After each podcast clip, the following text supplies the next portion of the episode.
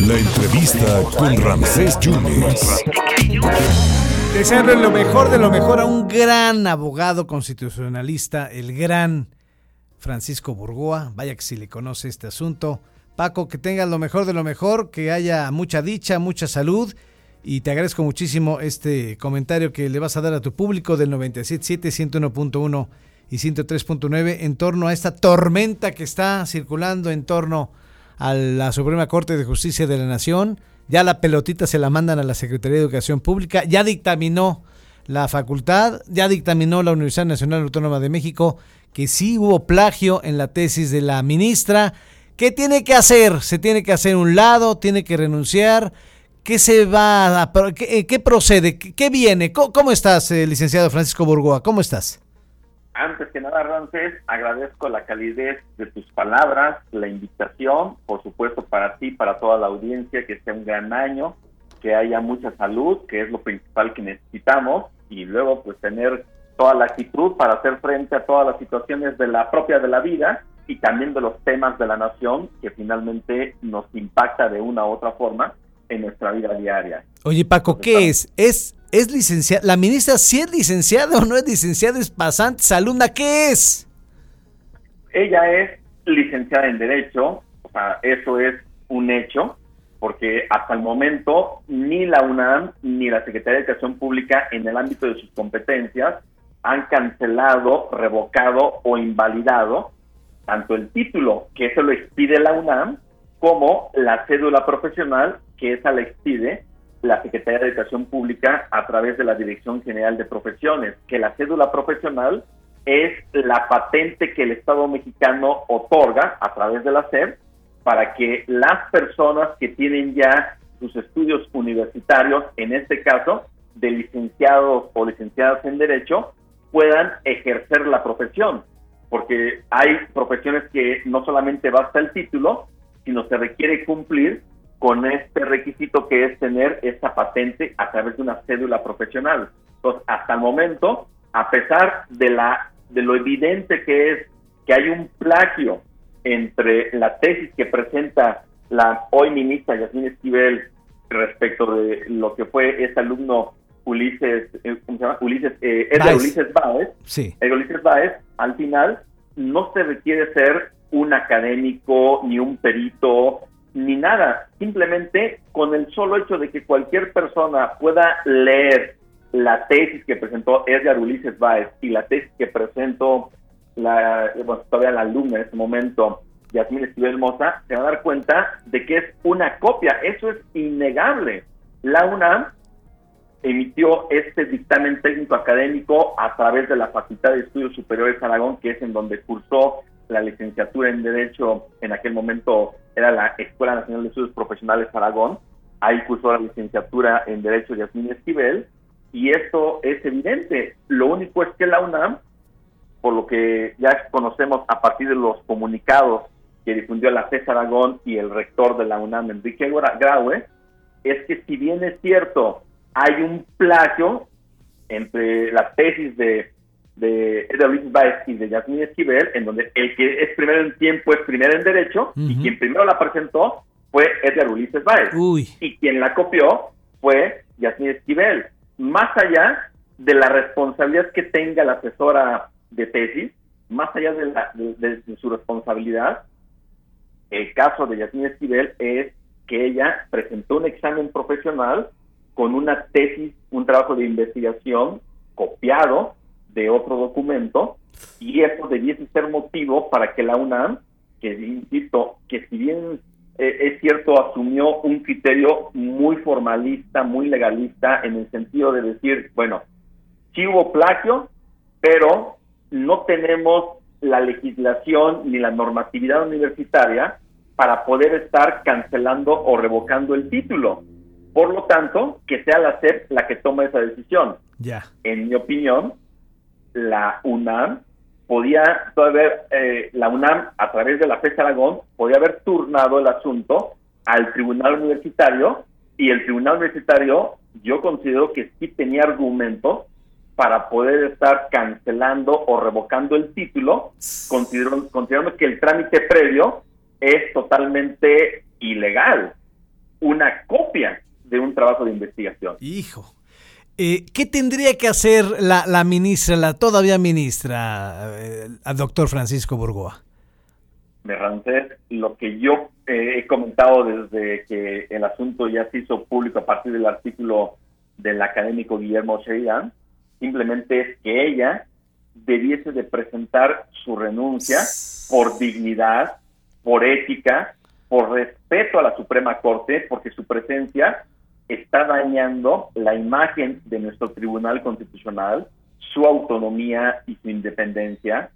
Yo considero que es motivo de una de que presente su renuncia por causa grave, Yasmín Esquivel, pero por lo visto no lo ha hecho, inclusive lejos de, de afrontar el asunto como debiésemos pensar de una abogada ética, ¿qué fue lo que hizo en los pronunciamientos últimos que estuvo difundiendo Yasmín Esquivel? Estuvo señalando a Edgar Ulises Báez que él fue el que el que copió a ella, que inclusive ella ya no era la, la ya no es la, ¿cómo se llama? De víctima victimaria. Sí, sí, sí. O sea, que presentó una denuncia en contra de Edgar Ulises Báez porque él fue el que le copió el hecho de que haya presentado un testimonio a través de la asesora y que ante el notario de que al final,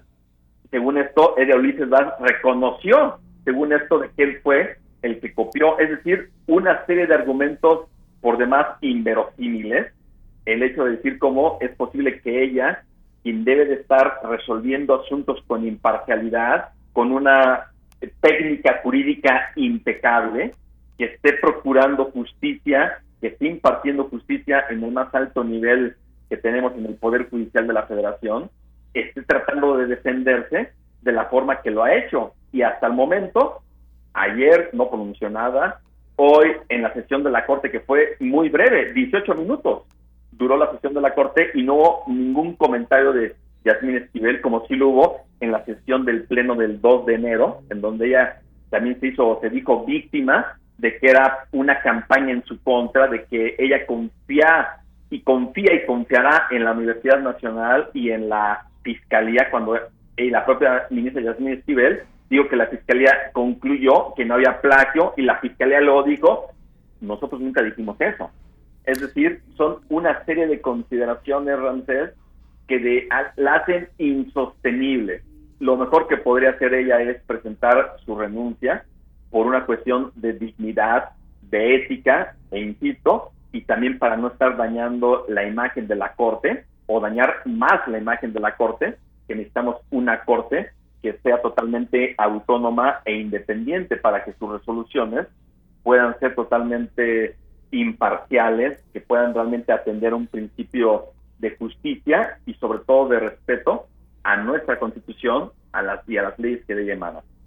El presidente sigue defendiéndola en la mañanera y el senador Germán Martínez, como perteneciente al, al grupo plural, el senador, a imponer un juicio político contra la ministra y va a impulsar acciones legislativas para hacerla rendir cuentas, doctor. En el caso de las declaraciones del presidente de la República, digo, al final él dice, bueno, sí hubo plagio, pero dijo que la UNAM se lavó las manos como Poncio Pilato. Esto pues un comentario que me parece desafortunado del presidente de la República, porque al final la UNAM sí emitió un dictamen técnico académico en donde sí acredita que hubo un plagio, que si la UNAM no revocó eh, o canceló el título, bueno, ¿por qué se, excusa o trata ahora de decir que la SED no es la que debiese de haber, no es la que tiene la responsabilidad, que sí la tiene también, pero que es la UNAM la que debe de decir si es válido o no el título. Ahora, más allá de las palabras del presidente de que este asunto está muy vinculado a la politiquería, como lo dijo, y que solamente a los conservadores ahora les importa mucho la ética. Es decir, haciendo señalamientos que me parecen fuera de lugar, pero ahora vamos a esperar a lo que dice la SEP, que finalmente es parte del Poder Ejecutivo Federal y que el propio presidente dijo que el próximo lunes, el próximo el próximo lunes que es 16, la SEP ya va se va va a pronunciar y yo esperaría que su pronunciamiento sí sea con el propósito de estar cancelando el reconocimiento del título que expidió la UNAM y sobre todo estar cancelando o anulando o invalidando la cédula profesional. Y de hacerlo así, que sería un estupendo mensaje en aras de proteger nuestro Estado constitucional y de derecho, en automático dejaría de cumplir un requisito Yasmín Esquivel y tendría que ser separada inmediatamente de su cargo de ministra, que me parecería un escenario peor para ella que si hoy simplemente ella dice que como se ha cuestionado mucho su trayectoria y que ella no tiene ningún problema, pero que ella por un sentido de respeto al Poder Judicial va a presentar su renuncia, yo creo que todavía sería una postura mucho más ética y digna de parte de ella que esperar a que pudiera ser eh, separada de su cargo a partir de que la SEP pudiera revocar la cédula profesional o, como lo comentó el senador Germán Martínez, la posibilidad de que se inicie un juicio político. El juicio político sí es una posibilidad, pero en términos de lo que es quién, quién integra el bloque mayoritario en la Cámara de Diputados y en el Senado de la República, es el partido oficial, Moreno y sus aliados. El juicio político tiene que presentarse a partir de una denuncia en la Cámara de Diputados para que la Cámara de Diputados, por mayoría absoluta, pudiera estar convirtiéndose en un órgano de acusación para que lo acuse a Yasmín Esquivel ante el Senado de la República y el Senado, por una mayoría absoluta, pudiera estar eh, separando del, cargo, o mejor dicho, destituyendo del cargo a Yasmín Esquivel e inhabilitándola hasta por 20 años para ocupar algún cargo público. El juicio político sí es una posibilidad jurídica, pero yo lo veo sumamente difícil porque además, Ramsés, debo decirte que en 105 años de vigencia que tiene nuestra Constitución, casi 106, no ha culminado ningún juicio político en nuestro país, ninguno. Doctor, te agradezco mucho tus reflexiones que le haces a tu público del 97.7, del 101.1 del 103.9. Muchísimas gracias, Francisco. Al contrario, es un abrazo hasta Jalapa y para todo Veracruz. Muchas gracias al doctor Francisco Burgoa, un especialista en temas constitucionales y además no lo hurta, lo hereda ya que su abuelo fue el gran Ignacio Burgoa, el doctor Ignacio Burgoa, uno de los precursores, uno de los creadores, si me permite la expresión, del juicio de amparo. Entonces, vaya que si le conoce el doctor Francisco Burgoa, debe de renunciar la ministra Yasmín Esquivel, en palabras de uno que sabe, de un conocedor, como es Francisco Burgoa.